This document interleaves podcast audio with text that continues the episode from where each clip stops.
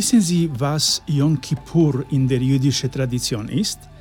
Es ist das wohlfeierliche Fest im jüdischen Kalender, das im Herbst gefeiert wird und den Charakter eines Versöhnungsfestes hat. Von diesem Feiertag stammt der berühmte Sündenbock. Ich glaube, keiner von uns hat dieses Sprichwort über den Sündenbock schon einmal gehört oder es sogar selbst benutzt, um eigenen anderen Menschen zu bezeichnen, der mehr oder weniger gerecht die Folgen eines Ereignisses erleidet. Ein Mensch kann ein Sündenbock sein, wenn er ungerechterweise die Folgen einer Handlung erleidet, die er nicht begangen hat. Er kann aber auch freiwillig zum Sündenbock gemacht werden, um anderen von den Folgen einer Handlung zu schützen. Im heutigen Evangelium ist von zwei Ziegen und Schafen die Rede, zwei Tieren, die in unserer Kultur eingeschaffen verkörpern, die nicht unbedingt gut sind. Jesus ermahnt uns, uns selbst unter dem einen oder dem anderen Tier zu suchen, aber dazu gibt es mehr im heutigen Podcast. Ich lade Sie ein, zu,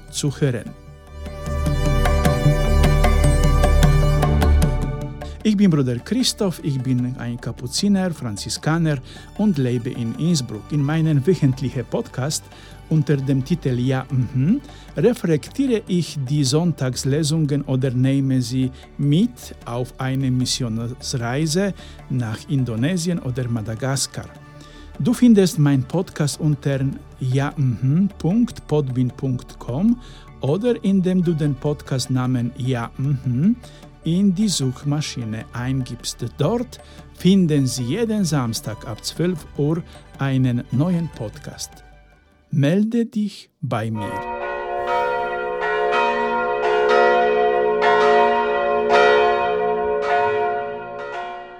Bevor ich mit den unschuldigen Tieren zuwende, fange ich mit den Pflanzen an. Erinnern Sie sich an das Gleichnis Jesu von dem Mann, der guten Samen säte, aber den Feind des Sämens war in Begriff, über Nacht Unkraut zu sehen? Der Besitzer der Aussaat verbot seinen Dienern, das Feld von der Unkraut zu befreien, bis das Korn und das Unkraut gewachsen waren, damit sie nicht versehentlich einen Fehler machen und das gute Korn entfernen.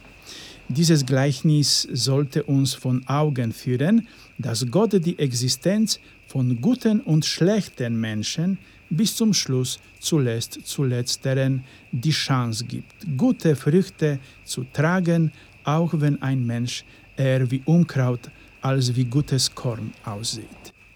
Aber wenn wir einmal reif für die Ernte sind, dann kann man nichts mehr tun, denn entweder sind wir gutes Korn und werden in die Kornkammer gebracht, um zum Mehl für Brot zu werden, oder wir entpuppen uns als Kraut, das entfernt und vernichtet wird.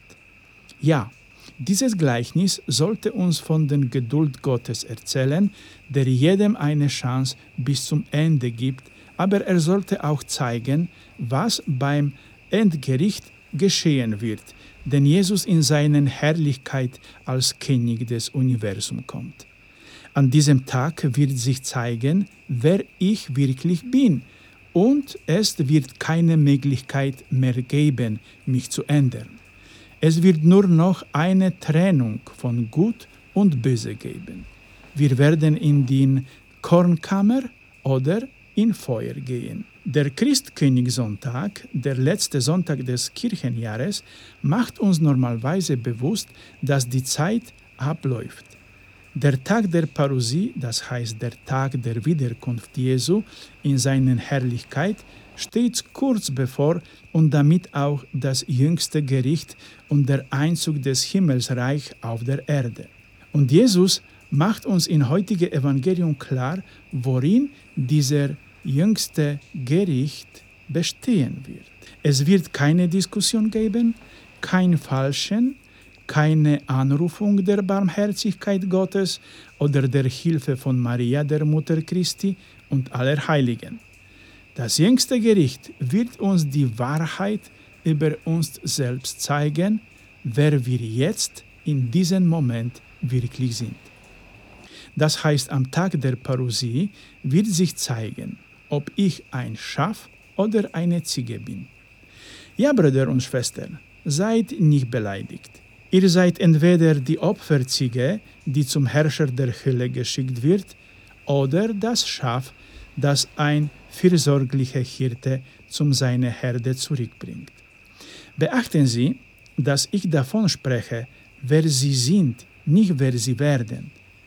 Deshalb habe ich zu Beginn über das Gleichnis von Korn und vom Unkraut gesprochen, um das heutige Gleichnis Jesu spricht, uns direkt an entweder sind wir Schafe oder Sinderböcke. Ein anderes Mal werde ich auf das Fest Jona, Yom Kippur eingehen. Auf jeden Fall basiert es auf den Ereignissen in der Wüste während der Rückkehr aus der ägyptischen Sklaverei.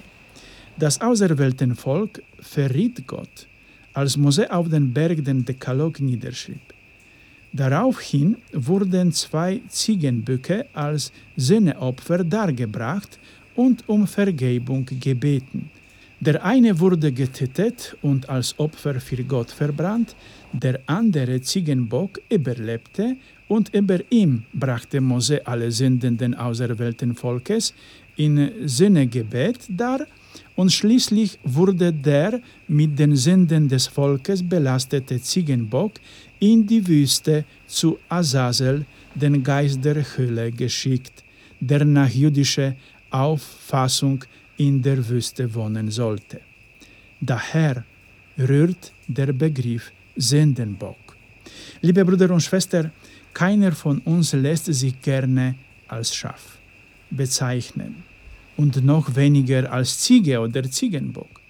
Aber nach dem, was Jesus sagt, ist es besser, sogar ein verrittes Schaf zu sein, aber zum Herde Christi zu gehören, als ein Sündenbock zu sein, der für das ewige Leben in unauslöschlichen Feuer bestimmt ist. Wir werden zu einem dieser Tiere durch die Art und Weise, die wir leben und was wir in unserem Leben schätzen. Diese guten Werke, die Jesus als der gute Hirte in heutige Gleichnis aufzählt, sind nicht das, was mir das Leben im Himmelreich sichert.